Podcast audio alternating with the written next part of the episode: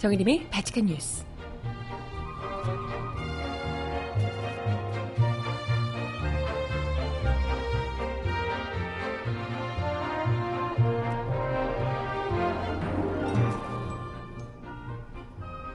여러분 안녕하세요. 바칙한 뉴스 정혜림입니다. 어제 있었던 5.18 기념식에 대한 감동이 하루가 지나도 온라인을 뜨겁게 달구고 있습니다.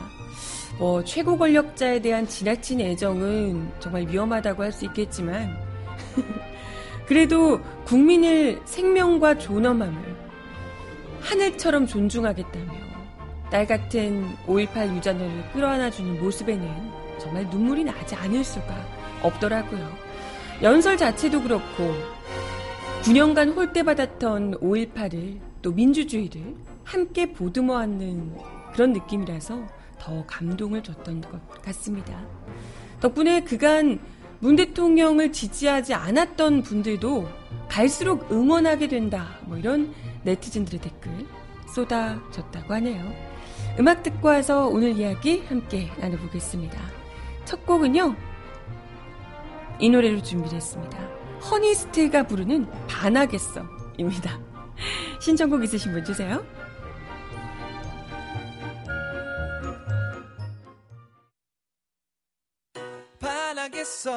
반하겠어 반하겠어. 반하겠어 반하겠어 반하겠어. 반하겠어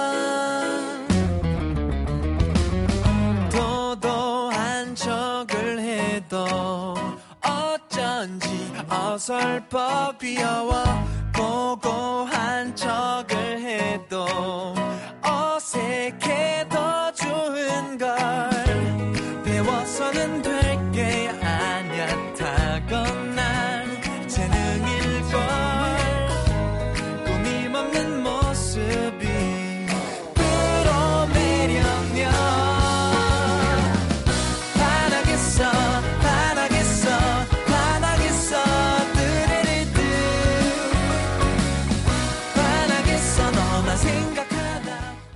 반하겠어. 허니스트가 부르는 노래였습니다. 어제 5.18 기념식을 저는 생방송으로는 못 봤고요. 당연히 이제 발칙한 뉴스 하는 시간이 이 너무 골든타임인지, 골드타임인지, 이 시간에 항상 중요한 행사를 하는 터라. 저는 뭐 실시간으로는 못 봤고, 끝나고 나서 이제 여러분의 얘기 듣다가 끝나고 나서 영상을 찾아봤거든요. 근데, 아, 그 한 13분 넘는 14분 정도 13분 넘는 연설인데 음 정말 귀에 쏙쏙 와닿고 그 사실 문재인 대통령이 사투리도 심하시고 발음도 좀 이렇게 치아가 원래 안 좋으셔가지고 발음도 많이 새고 그렇잖아요. 발음도 부, 좋지 않고 사투리도 있고 이런데 그 긴 이야기가 그렇게 전달력이 좋을 수 있을까? 저는 이것도 좀 놀라웠고요. 프롬프터가 있었는지 없었는지 모르겠지만 어쨌건 그 긴 연설을 하시면서 이전에 박근혜 대통령, 박근혜 대통령이었던 시절에 그 프롬프터가 있는데도 몇 번을 버벅거리고 잘못 읽고 중요한 부분 말 틀리고 막 일단은 뭐 그런 것보다도 오독도 오독이지만 연설문 자체가 저 뭐라는 거니? 뭐 이말 자체가 말이 안 되는 그런 이 연설문이었잖아요. 조금도 감동이라고는 일도 없고 뭘 얘기하고자 하는 건지도 정확하게 선명하게 전달도 안 되고 정말 뜬구름 잡는 얘기만 계속하다가 뭐 우주의 기운 뭐 이런 이상한 얘기 혼이 비정상되고 뭐 이런 류의 이야기만 하다가 끝이 났던 거잖아요. 그런 걸 보다가 그래서 그랬는지 모르겠지만 이번 5.18 기념식은 특히 기념사 같은 경우에는 정말 그 긴 연설문을 준비를 굉장히 오래 열심히 했구나. 준비 정말 잘, 어떤 걸 담고자 함인지, 어떤 이야기를 하고자 하고, 어떤 부분들에 대해서 경고를 하고, 내가 앞으로 어떻게 하겠다. 또 어떤 부분을 보듬어 안겠다라는 건지를 정말 명확하게 보여주고 있어서 어, 연설문 자체도 굉장히 잘 쓴 연설문이었고, 그걸 전달하는 문재인 대통령의 태도도 발음이 좀 안 좋고 이런 거 다 필요 없이 정말 좀 진정성 있는 눈빛이나 한자 한자 또박또박 사람들이 이렇게 봐가며 이야기를 하는 그 모습에서 정말 전달이 잘 됐고 가슴에 와 닿더라. 이런 생각이 들었어요. 그래서 뭐 그 내용적으로도 좀 글좀 좀 쓴다 하시는 저희 뭐 기자 선배들이나 또 진보 진영에 계시는 많은 또 달필가 분들께서도 와 연설문 진짜 인정 정말 잘 썼다 이런 반응들이더라고요. 뭐 얘기 듣기로는 그 보좌관 분이 초안을 작성하고 문재인 대통령이 거의 다 막판 수정까지를 전부 다 굉장히 꼼꼼하게 많이 고쳤고 그래서 본인의 이야기처럼 그것도 해준 대로 거의 안 하고 본인이 다 거의 고쳤다 이렇게 얘기를 하더라고요. 그래서 어, 그러다 보니까 이제 본인의 이야기처럼 저도 사실 제가 뭐 바치칸 뉴스야 뭐 대본 없이 하는 거지만 어디 행사든 뭐 어딘 가도요 누가 써준 대본으로는 잘 못해요. 이게 이제 본인이 직접 작성을 하고 어떤 내용인지만 받아서 그걸 이제 본인의 강조점 내가 어떤 이야기를 더 하고 싶은지 이런 것들을 넣어서 대본을 완성해야 그게 내 것처럼 착 달라붙거든요. 아마도 그 문재인 대통령이 그런 식으로 본인이 굉장히 이제 수정을 잘 거쳐서 본인의 것으로 완벽하게 체화를 한 다음에 그렇게 연설을 하지 않았을까 이런 생각이 들더라고요. 아무튼 뭐 연설문 자체에도 굉장히 감탄했고 그걸 전달하는 문재인 대통령의 모습에도 또 이제 말을 하는 사람 방송을 하는 사람 입장으로서 또, 또 감탄을 했던 그런 장면이었습니다. 근데 뭐 저만 그랬던 것이 아닌 게 기념식을 하는 동안 문장 문장마다 감동 어린 포인트 포인트마다 박수 갈채가 쏟아져 나왔어요. 이게 뭐 형식적으로 치는 게 아니라 정말 이 광주 시민들 참석한 시민들 그리고 5.18 유공자 또 유족들 이런 분들께서 막 진심 어린 박수를 눈물을 연신 닦아내면서 그렇게 박수를 치시더라고요. 보면서 와 정말 이게 진짜 진정한 기념사가 아닐까? 기념식에서 할 수 있는 기념사가 아닐까? 이런 생각이 들었습니다. 뭐그 내용에서도 5.18 민주화 운동의 진상을 규명하겠다. 정말 가장 좀 답답했던 부분이잖아요. 37년 동안 못해왔던 것인데 지금 논란이 되고 있는 헬기 사격 포함해서 발포의 진상 책임 또 5.18, 관련 자료의 폐기와 역사 왜곡 방지 또 전남도청 복원까지 약속을 했습니다. 뭐 기념식 참석자들이 이 대목에서 가장 큰 함성과 박수가 나왔죠. 뿐만 아니고 5.18 정신을 헌법, 정, 헌법 전문에 담겠다. 이런 공약도 지키겠다. 광주 정신을 헌법으로 계승하는 진정한 민주공화국 시대를 열겠다. 이렇게 해서 감동을 안겼습니다. 이게 또 워낙에 공약 안 지키시던 분 정권에서 있다가 어 이건 뭐 들어오자마자 열흘도 안 돼서 그냥 공약들을 막 지키고 있으니까 굉장히 당혹스럽고 했던 말 지키는 모습이 좀또또 놀랍고 이런데 사실 이게 어, 쉽지만은 않을 겁니다. 대통령의 의지와 상관없이 지금 벌써부터 지금 뭐 정말 그 자유한국당 막말 하고 있잖아요. 북한군과 연계 밝혀라 이런 아니 전두환도 아니라 그랬고 그 당시에 김관진 국방장관인 시절에 김관진 역시도 그러니까 군 최고 책임자 역시도 군 아니 북한군의 개입은 없었다라고 인정을 해줬던 부분입니다. 국가 차원에서 다 인정을 했던 부분이에요. 북한이 개입돼 있지 않다. 아니 북한이 개입돼 있으면 북한이 뭘 어디 뭐 비행기 타고 날라왔나? 비, 아니 비행기 타고 날라왔다 하더라도 순간 이동을 하지 않고서야 그 원 위에서 내려오는데 우리 군이 아무도 발견하지 못하고 무려 광주까지 내려오는데 아무도 막지 못했다면 그건 위에 있는 사람들 다 모가지 날라갈, 모가지? 다 목 날라갈 그런 어마어마한 실책인 거잖아요. 근데 그 누구도 그에 대해서 처벌받지 않았고 오히려 더 뭐 잘했다고 그냥 뭐 이렇게 훈장 달고 그러셨잖아요. 그게 어디가 어떻게 북한이 내려와서 그 많은 수가 깜짝같이 내려와서 정말 인간의 어뢰보다도 더 허황된 이야기잖아요. 그런 이야기를 그 막 일부 극우 네티즌들이 이야기를 하는 것을 넘어서서 어찌됐건 제1야당이라는 자유한국당에서 그런 이야기를, 그런 말 같지도 않은 썰을, 이건 뭐 과학적이고 논리적인 이 상상으로도, 생각으로도 도저히 이건 납득이 안 가는 얘기잖아요. 그런 얘기를 터진 입이라고, 약간 말이 격하게 나오네. 어, 뚫린 입이, 아니, 이것도 아닌가? 어쨌든, 벌려져 있는 입이라고, 있는 입이라고, 그렇게 이야기를 하시면, 아, 아무리 그래도 국회의원이신데 그러시면 안 되는 거 아닌가. 예. 그 입에, 그 자리에 좀 책임감을 가지셔야 되는 것 아닌가 싶어요.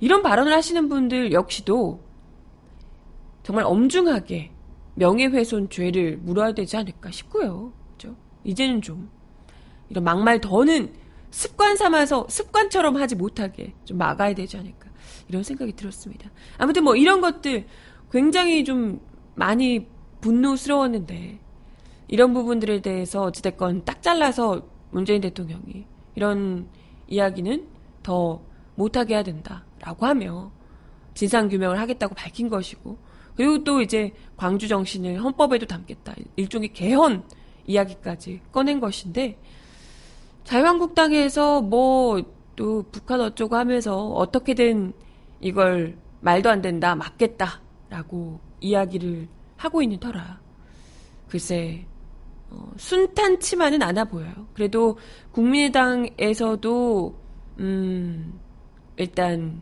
동의하고 있는 입장이라 그래도 좀 힘을 받고 있는 이 정권 초에 일단은 좀 강력하게 동력을 박아서 동력을 받아서 밀어붙여 줬으면 하는 바람이 들어요. 아무튼 어제 그 정우택 원내대표도 와가지고 거기 뻘하게 모두가 부르고 있는데 임을 위한 행진곡 부르지도 않고 다리 꼬고 앉아 있고 그 앞에서 다리 이렇게 막 늘어져서 의자에 늘어져 앉아 있고 이런 모습들이 정말 혼자 다른 세상에 계시는 것 같더라고요. 참, 네. 아무튼 좀 기본적인 인간적인 예의조차가 좀 돼 있지 않, 않은 분 아닌가 이런 생각이 들었습니다. 아무튼 뭐 뿐만이 아니고 그 문재인 대통령이 기념사에서 마지막에 5월의 죽음과 광주의 아픔을 자신의 것으로 삼으며 세상에 알리려고 했던 많은 이들의 희생과 헌신도 함께 기리고 싶다라고 하며 어, 박관현, 표정두, 조성만, 박내전 열사의 이름을 하나하나 읊으며 넋을 기리기도 했었습니다. 이 부분을 보면서 많은 또 노동운동, 학생운동 이런 걸 하셨던 분들께서 선배들이 페이스북 뭐 이런 데 보니까 그 대목에서 정말 울컥했다. 이렇게 이야기를 하시는 분들이 너무 많더라고요. 어, 이런 오랫동안 민주화 운동을 위해서 온몸을 바쳐왔던 그야말로 5.18 정신을 가슴에 안고 곳곳에서 민주화 운동으로 목숨을 걸었던 그리고 온몸으로 부딪혀 싸워왔던 분들에게 특히 많은 감동을 안겼던 그런 연설문이 아니었나 이런 생각이 들었습니다. 아무튼 뭐 엄한 사람이 그것도 심지어 정말 전문성이라고는 1도 없는 사람이 써주던 연설문을 막 이상한 도저히 이해가 되지 않는 언어로 이야기하던 그런 연설문조차도 버벅버벅대며 잘 읽지도 못하던 그런 연설문을 보다가 아 이런 정말 감동스러운 연설문을 보니 감회가 새로웠고요. 뿐만이 아니고 많은 일반 국민들을 또 울렸던 것이 바로 그 유자녀 5.18 유자녀를 안아주던 모습 이게 진짜 정말 각본 없는 드라마가 아니었을까 싶어요. 와 저도 제 텍스트로만 제가 어제 방송할 때 이제 채팅창에서 아오님이었나요? 이게 우리 이제 채팅창에 와주시는 분께서 유자녀를 안아주셨다 얘기하길래 어 그냥 뭐 이렇게 좀 형식상으로 이렇게 앉아 있다가 이렇게 한 번씩 뭐 이렇게 토닥토닥 했나 보다 이렇게만 생각을 했어요. 그래서 어 그냥 그런 그랬나 보다 하고 말하는데 끝나고 나서 영상 보는데 뭐 다들 보셨겠지만 이 유자녀 분께서 좀 사연 자체가 이분의 글 자체도 이건 울지 않을 수가 없던데요. 그러니까 5.18 광주 5.18 당시에 5월 18일이 정확하게 이분의 생일이신 거죠. 태어난 날인데 광주가 아니라 그 인근 전주셨나요? 아버님이 다른 지역에 계시다가 딸이 태어났다라는 소식을 듣고 하필 그날에 광주로 오셨던 거예요. 딸을 보기, 태어난 딸을 보기 위해서. 기쁜 마음으로 한 걸음에 광주로 달려오셨을 아버지가 계엄군의 총에 결국은 목숨을 잃고 말았던 그런 참 기구한 광주에 수많은 아픔이 있었겠지만 그 아픔 중에 하나겠지만 너무나도 기구한 5.18둥이인 이 분의 사연. 그래서 아버지를 단 한 번도 보지 못했고 아버지를 불러보지도 못했던 이 분이 자라면서 얼마나 그런 생각을 많이 하, 하셨겠어요. 그 편지에도 그런 이야기를 하시던데 내가 태어나지 않았더라면 지금도 아빠 엄마는 행복하게 잘 살고 있지 않았을까? 이런 생각을 하셨다고.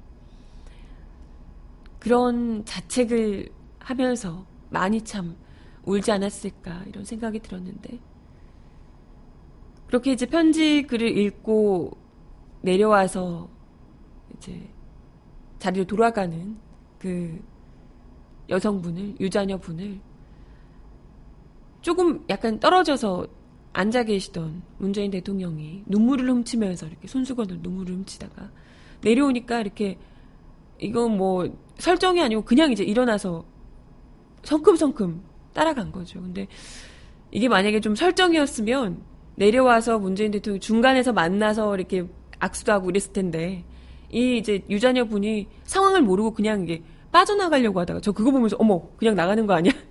굉장히 좀 뻘쭘할 것 같은 상황이었는데 다행히 그 진행하시는 분이 옆에서 이렇게 유자녀 분 붙들고 뒤에 이제 대통령이 오고 있다, 오고 계신다 이걸 이제 이제 알려주시더라고요. 그래서 다행히 행사장을 빠져나가지 않고 중간에 이제 서서 대통령이 손을 잡고 이제 그것도 이제 본인이 직접 이렇게 하신 게 아니고 그 유자녀 분이 마치 아버지 안듯이 37년 만에 처음으로 아버지를 안듯이 답싹 안겨서 엉엉 우시더라고요, 진짜로. 그거 보는데 그 문재인 대통령의 표정도 그 따님이 아마 비슷한 나이 또래이신 걸로 알고 있는데 정말 그 아버지가 딸을 안아주는 듯한 표정이시고 너무 그 안타까워하고 막 이런 안쓰러워서 어쩔 줄 몰라 하는 이런 표정이었고 거기다가 막 어깨를 들썩들썩하며 오열을 하는 그 유자녀 분 역시도 그렇고 그게 이제 카메라에 딱 잡히는데 아 이건 이건 사람이면 이건 안울 수가 없다. 예, 이건 막 이런 생각이 들더라고요. 그래서 다들 뭐 거기서 뭐 폭풍 오열을 했다고 그 옆에 수화를 하시던 수어를 하시던 분까지도 막 눈물을 닦고 뭐 이렇게 눈물을 감출 수가 없었다고 그러시던데 왠지 그 오랜 세월 자책하며 살았을 그 유자녀 분에게 마치 아버지가 온 것처럼 네 잘못이 아니다. 토닥토닥 이렇게 해주는 듯한 느낌이 들어서 저도 영상을 막 여, 너무 여러 번 너무 많이 봤어. 정말 여러 번 돌려보면서 볼 때마다 또 울고 막 이랬는데요. 그 모습이 정말 너무 가슴에 와닿더라고요. 이 사람이 문재인 대통령이 앞으로 뭐 정책적으로 마음에 안 드는 게 있을 수 있고 행보가 또 어떨지 모르겠지만 아마 완전 정말 진보 진영에 있는 사람들 혹은 완전 또 보수 진영에 있는 사람들 이런 사람들 중에서도 이분이 하는 정책들이 마음에 안 드는 순간들이 있을 거예요. 그럴 수 있죠. 근데 어찌됐건 이 모습만으로도 적어도 이 사람의 인품을 의심하게 되는 일은 없을 것 같다 이런 생각이 들었어요. 이게 우리가 왠지 그 느낌 있잖아요. 우리가 예전에 그 교황 오셨을 때 유민 아빠 세월호 유족 손을 잡고 위로해 주시던 모습. 거기서 얼마나 많은 눈물을 흘리며 우리가 우리가 바라던 지도자의 모습은 저런 건데 이런 생각을 했었잖아요. 아마 그런 모습 최소한 인간적인 아픔에 대해서 함께 가슴 아파하며 이건 뭐 권력자가 아니라 정말 한 사람이고 한 어른으로서 아버지로서 국민의 아픔, 딸을 같은 여성의 아픔을 품어 안아줄 수 있는 그런 인품이잖아요. 그런 걸 좀 보여준 것이 아닐까 싶어서 뭐 감동스러울 수밖에 없었고요. 적어도 그런 어, 인성, 인품을 보여준 것에는 정말 이 두말할 나위가 없지 않았을까. 특히나 우리 기억하시잖아요. 아까 채팅창에서도 이야기하셨지만 그 박근혜 대통령 시절에 박근혜 씨가 그 세월호 분향소를 찾았을 때 유족들이 막 옆에서 고성이 오가는데 거기서 무슨 런웨이 걷듯이 고고하게 경호원들이 다 막아선 상황에서 막 소리 하나도 안 들린다는 듯이 막 우아하게 국화 들고 이렇게 막 걸어가다가 갑자기 박사모 할머니 난입해서 한 박사모 할머니가 유족도 아니고 박근혜를 위로해요. 대통령을 막 품에 안고 막 이러, 고 있는데 그걸 또 이렇게 좀 묘한 표정으로 지켜보는 그 장면. 유족을 위로했다 했는데 알고 보니 유족이, 유족이 아니고 박사모 할머니였죠. 네. 그랬던 그 쇼를 우리가 다 기억하고 있는데 너무 이제 극과 극으로 다른 모습이어서 평소에 지지하지 않았던 사람인데 그 장면 보고 정말 응원하게 됐다. 아, 이런 분들도 정말 많으시더라고요.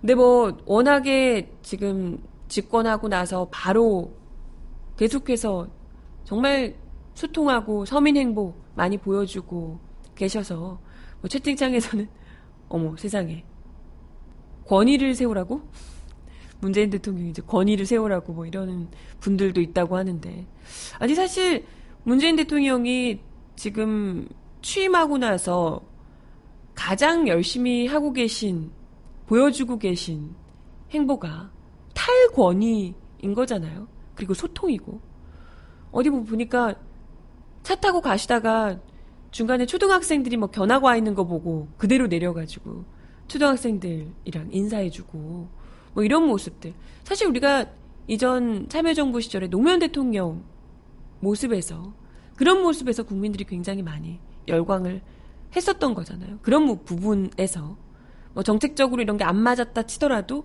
그런 부분은 탈권이 적이고 소통을 하는 모습 이런 것들에서 많이 박수를 받았던 것인데 문재인 대통령 역시 그런 부분에 또 직전 정부가 워낙에 거울공주였고 성벽에 쌓여서 있었던 권위를 있는 대로 세웠던 사람이기 때문에 거기서 벗어나고자 하는 제스처를 많이 취해주고 계시는데 그걸 뭐 하지 말라 그러면 좀 아닌 것 같은데요.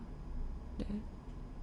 아, 아무튼 뭐 그럼에도 불구하고 그 모습까지도 뭐 마음에 안 든다 하는 일부 사람들도 뭐 있을 수 있겠지만 사람마다 다르니까요. 대다수의 국민들이 그 모습을 보면서 정말 그 인간적인 모습 그리고 민주주의를 제대로 바로 세우겠다. 사람이 함께 살아가는 것이 함께 이렇게 보듬어 안고 위로하고 이런 것이라는 것. 어려운 것이 아니다라는 것을 좀 보여준 듯한 모습이어서 참 감동스러웠습니다. 근데 뭐, 또 그 행사장에 예전처럼 뭐 비표가 있어야 들어가고 이런 것도 아니고 다 개방을 해서 막 이게 시민들이 굉장히 많이 들어가서 뭐 15,000명 이렇게 행사에 역대 최대 규모로 참석을 했다고 하더라고요. 그게 아마 진짜 진정 5.18 행사를, 기념식을 더 뜻깊게 보내는 방법이 아닐까 생각이 들었습니다. 앞으로는 국가 기념식마다 정말 보통 국가 기념식 행사하면 굉장히 재미없고 지루했는데 많이들 열심히 지켜보시지 않을까 이런 생각이 드네요. 아무튼 그 현장에서 또 백남기 농민 고 백남기 농민의 유족 부인이신 박경숙 씨를 만나서도 또 위로하고 백남기 농민의 지금 아직 장례도 치르지 못하고 있는 사인이 밝혀지지 않아서 장례도 치르지 못하고 있는 사연을 듣고 또 이렇게 고기를 끄덕끄덕하고 이렇게 하셨다고 하네요. 참 지난 정부에서 워낙 일들이 많아서 해야 될 일이 너무나 많습니다. 네, 어제 5.18 이야기를 좀 길게 드렸고요. 저도 막 너무 벅찬 마음에 어제도 그랬지만 우리 이야기를 한껏 드렸습니다. 볼빨간 사춘기가 부르는 처음부터 너와 나 듣고 오겠습니다. Baby you 나의 사랑 그대 날 보면 나 함께 있으면 어둠은 사라져 시간은 멈춰서. 음, 이 공간엔 너와 나 둘만 남겨져. Love is always been boy. 널 알기 전 사실 나 두렵던 감정 나를 울리던 함정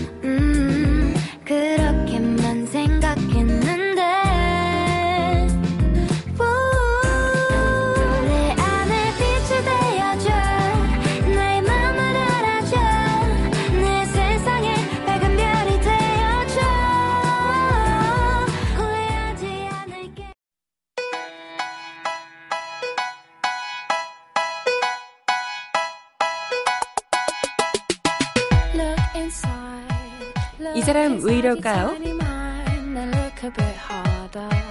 Cause we're so uninspired, so sick and tired of all the hatred you harbor. So you say it's not 교육부가 2015 교육과정 적용 시기 변경을 위한 수정고시를 하라. 라는 문재인 대통령의 업무 지시를 사실상 무시하며 8월 예정인 검정 역사 교과서 심사 일정을 예정대로 진행하고 있다는 소식입니다. 뭐래? 국정교과서를 지키기 위해서 졸속으로 검정교과서 개발을 추진한 교육부가 마지막 꼼수를 부리고 있다는 비판이 제기되고 있습니다. 아니, 이럴 수가 있는 건가요? 아니, 대통령이 그렇게 하라고 하는데 교육부가 마음대로 이럴 수 있나? 교육부는 지난 16일 중고등학교 역사 교과서를 국검정 혼용체제에서 국정을 삭제하고 검정체제로 전환하는 행정 예고를 발표했습니다. 그러나 오는 8월 3일까지 완성본을 제출하도록 되어 있는 2018학년도 검정교과서 검정교과서 심사 일정을 중단한다는 내용이 없었습니다. 지난해 12월 교육부가 예정돼, 예정에 없던 역사교과서 국검정 혼용체제를 발표한 이후 2018년 중고교에서 사용될 검정 교과서는 몇 개월 만에 졸속 개발, 집필이 진행되고 있는 상태입니다. 문 대통령은 지난 12일 국정 역사교과서 폐지를 지시하며 검정 교과서의 집필 기간 확보를 위해 현행 2015 교육과정 적용 시기 변경을 위한 수정고시 등을 당부했습니다. 하지만 교육부는 새 장관이 결정되지 않았다는 핑계를 대고 있다네요. 웃기네 아주. 교육부 관계자는 교육과정 적용을 연기하는 것은 새 장관이 와야 결정할 수 있는 일이기 때문에 검정 일정을 공고된 대로 진행할 수밖에 없다라고 이야기했습니다. 저 어처구니가 없네요. 대통령보다 장관이 더 높다는 얘기인가?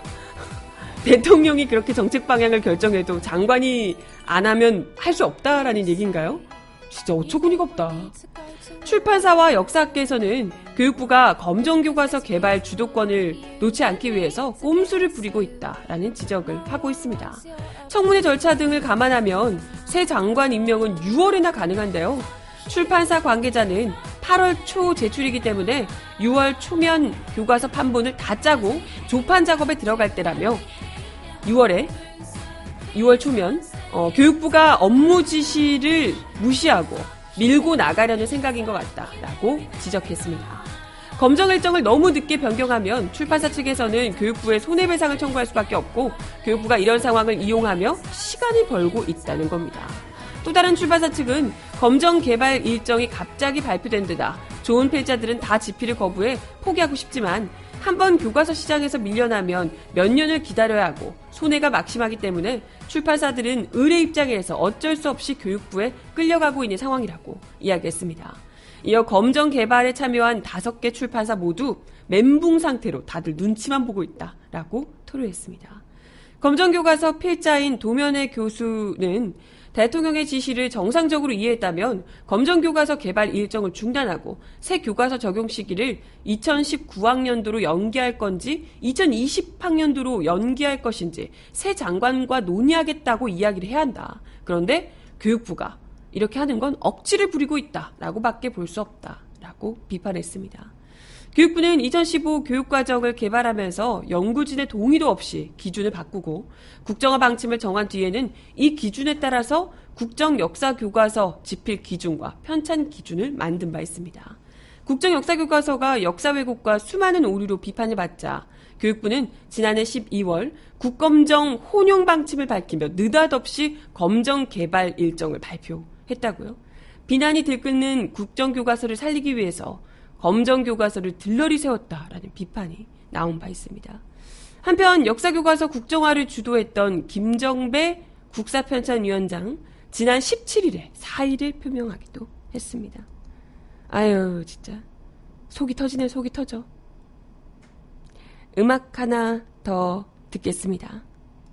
싸이가 부르는 뉴페이스입니다.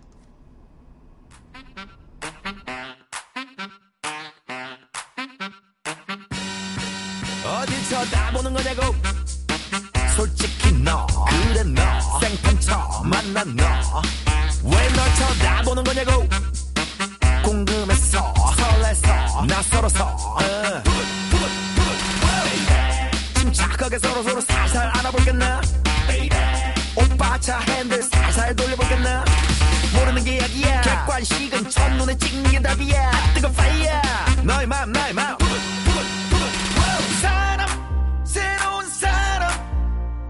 설레어서 어지러워요. 만남 새로운 만남. 너무 설레어서 미치겠어요.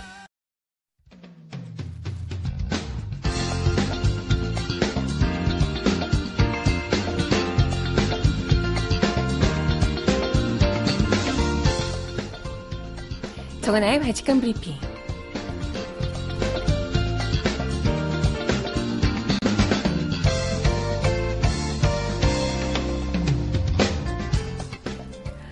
번째 소식입니다. 방금 들어온 뉴스인데요. 어우, 나 소름.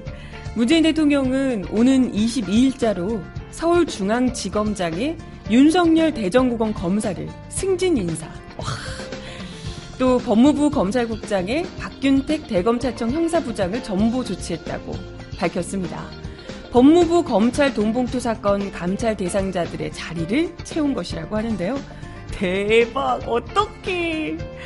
이영렬 현 서울중앙지검 검사장은 부산고검 차장검사에 안태근 현 법무부 검찰국장은 대구고검 차장검사로 기각 전보 조치했습니다. 현재 사의를 표명했는데 지금 감찰에 들어가서 이거 받아들이지 않은 상황이죠. 문 대통령은 또 서울중앙지검장을 고검장이 아닌 검사장급으로 환원시켰다고 합니다. 윤영창 수석은 서울중앙지검장은 2005년 고검장직으로 격상된 이후 정치적 사건 수사에 있어 총장 임명권자의 눈치를 본다는 비판이 계속되어 온 점을 고려했다라고 설명했습니다. 윤영찬 수석은 최근 돈봉투 망찬 논란으로 중앙지검장, 검찰국장에 대한 감찰이 실사되고 실시되고 당사자들이 사의를 표명함에 따라 업무 공백을 최소화하기 위해 우선적으로 실시한 것이라고 말했습니다. 윤수석은 서울중앙지검의 최대 현안인 최순실 게이트 추가 수사 및 관련 사건 공소유지를 원활하게 수행할 적임자를 승진 인사했다며 법무부 검찰국장에는 검찰 안팎에서 업무 능력이 검증된 우수 자원을 발탁해 향후 검찰 개혁이 안정적으로 이루어질 수 있도록 배치했다고 밝혔습니다. 또 이번 인사를 통해 검찰의 주요 현안 사건 수사 및 공소 유지, 검찰 개혁 과제 이행에 한층 매진하고 최근 돈봉투 만찬 등으로 흐트러진 검찰 조직 분위기를 쇄신할 것으로 기대한다고 밝혔습니다. 와 대박! 검찰 어 장난 아니겠는데요? 이제 검찰총장이 최동욱 오면 되나요?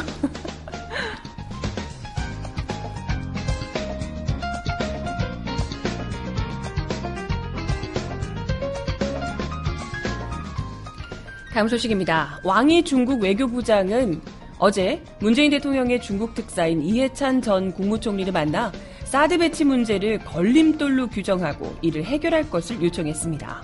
왕이 외교부장은 이날 오후 베이징의 외교부 청사에서 이해찬 특사를 만나 한중 관계는 작년에 발생해서는 안 되는 좌절을 겪었다며 한국의 새 정부가 양국 관계 발전에 걸림돌을 직시하고 그것을 제거하길 바란다 라고 얘기했다고 중국 외교부는 전했습니다. 왕 부장은 이어 중국의 합리적이고 중요한 우려를 적절하게 처리할 것을 한국에 요청한다고 강조했습니다. 왕 부장은 최근 중국이 주최한 1대1로 정상 포럼에 한국 대표단이 온 것과 이해찬 특사가 방중한 것에 대해 이는 한국 새 정부가 한중 관계를 고도로 중시하는 것을 보여줬을 뿐 아니라 양국 관계를 조속히 회복하려는 한국 측의 간절한 소망도 보여준다고 평가했습니다. 또 왕 부장은 북한 문제에 대해서는 중국은 한국을 포함한 모든 관련국들과 손잡고 더 현실적이고 효과적인 조치를 취할 것이라며 대화를 통한 문제 해결, 한반도 평화와 안정을 유지해 나갈 것이라고 말했습니다. 이에 이 특사는 한중 양국은 중요한 이웃국으로 여러 영역에서의 긴밀한 협력을 하고 있다며 양국 관계 발전은 한반도 및 동북아 지역의 평화와 반영에, 번영에 중요한 의미가 있다고 강조했습니다. 이 특사는 사드 배치 문제에 대해서도 한국은 중국과 실질적인 협, 력을 강화하고 양국 간 전략 협력자 관계를 더 발전시키길 희망한다며 한국은 사드 배치가 한중 양국 간 왕래 및 상호 신뢰에 끼친 피해를 인식하고 있다라고 이야기했습니다. 그러면서 이에 따라 중국과 함께 이 문제 사드를 처리할 적절한 해결 방법을 찾으려 한다라고 밝히기도 했습니다.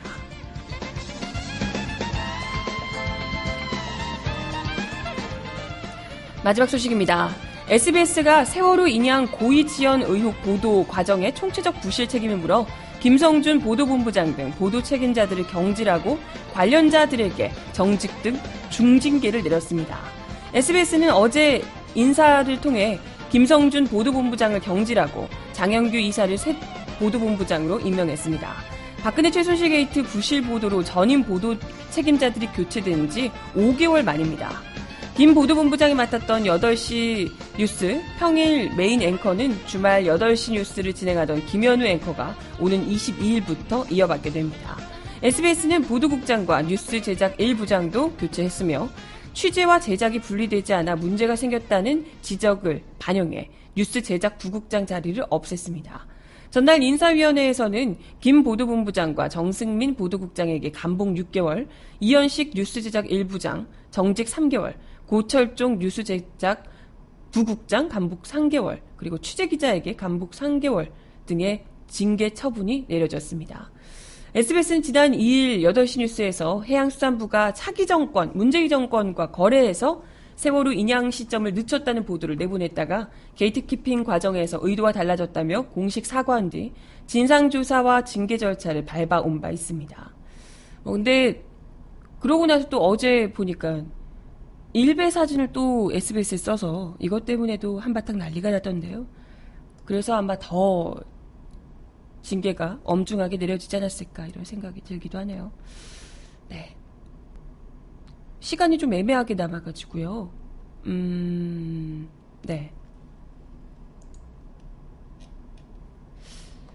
마지막 곡은 제가 굉장히 신나는 노래로 준비를 해뒀는데요. 윤석열 검사가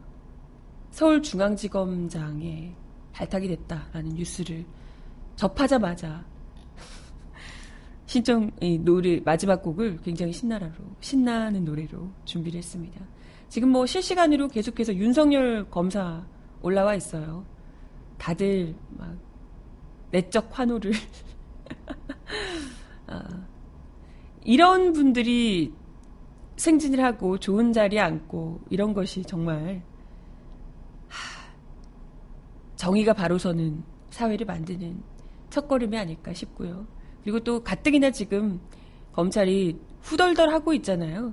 지금 바로 이 파격적으로 굉장히 이 검찰 개혁을 서두르고 있는 상황이라 돈봉투 건 관련해서도 지금 뭐 거의 감찰 들어가고 감찰 과정에서 뭐 이제 발견되면 바로 수사로 전환한다 이런 얘기가 나오고 있고 한데 그 감찰 대상자들을 내리고 바로 그 자리에 이런 분들을 또 윤석열 지검장 등을 앉히는 모습이 아 또 인사 하나만큼은 정말 기가 막히게 한다 이런 얘기를 할 수밖에 없게끔 만드네요. 참 네. 그니까 지금 뭐 다들 실시간 검색어에도 그렇고요. 다들 반응들이 뭐 어마어마합니다. 야 저승사자 오나요? 라고 하면서 아 검찰 완전 싹 바뀔 것 같다. 너무 기대된다. 라고 이야기를 하고 있습니다. 국정원 댓글 사건 때 그 시퍼런 서슬펄 펄었던 권력에 칼을 대던 서슴없이 칼을 대던 그 패기 제대로 보여주시길 다시 또 보여주시길 바라겠습니다. 권력에 충성하는 게 아니라 조직에 충성하는 게 아니라 또 사람에게 충성하는 게 아니다 이렇게 이야기를 했던 그 윤석열 검사 모습 서울중앙지검장으로 다시 또 보게 되겠네요. 크, 기대된다. 대단하다. 정말 이거 아 영화보다 박진감 넘치는 스토리라는 평이 관전 평들이 쏟아져 나오고 있습니다. 네 기대되네요. 특검 때도 참 재밌었는데 그죠? 아 이런 신나는 마음을 담아서 제가 마지막 곡은 아이오와 아이가 부르는 너무너무너무를 준비했어요. 이 노래를 들려드리며 인사드리겠습니다.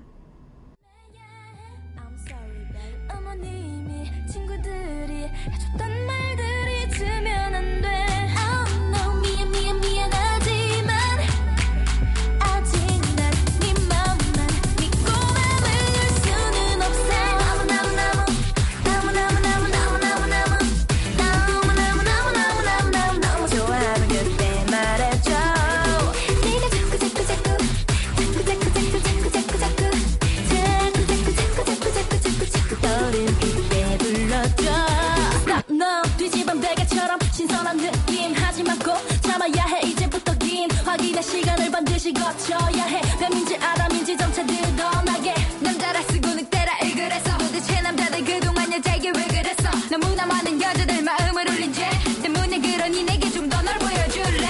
Oh no. 조심 조심 조심해야 해. I'm sorry babe. 네 눈빛이 너의 말이 아무리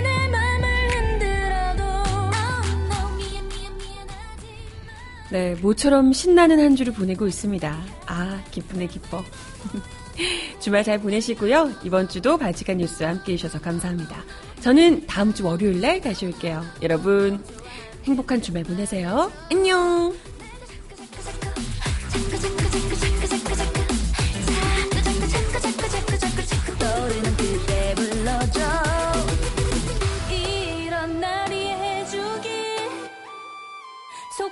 답답해도 조금만 더 기다려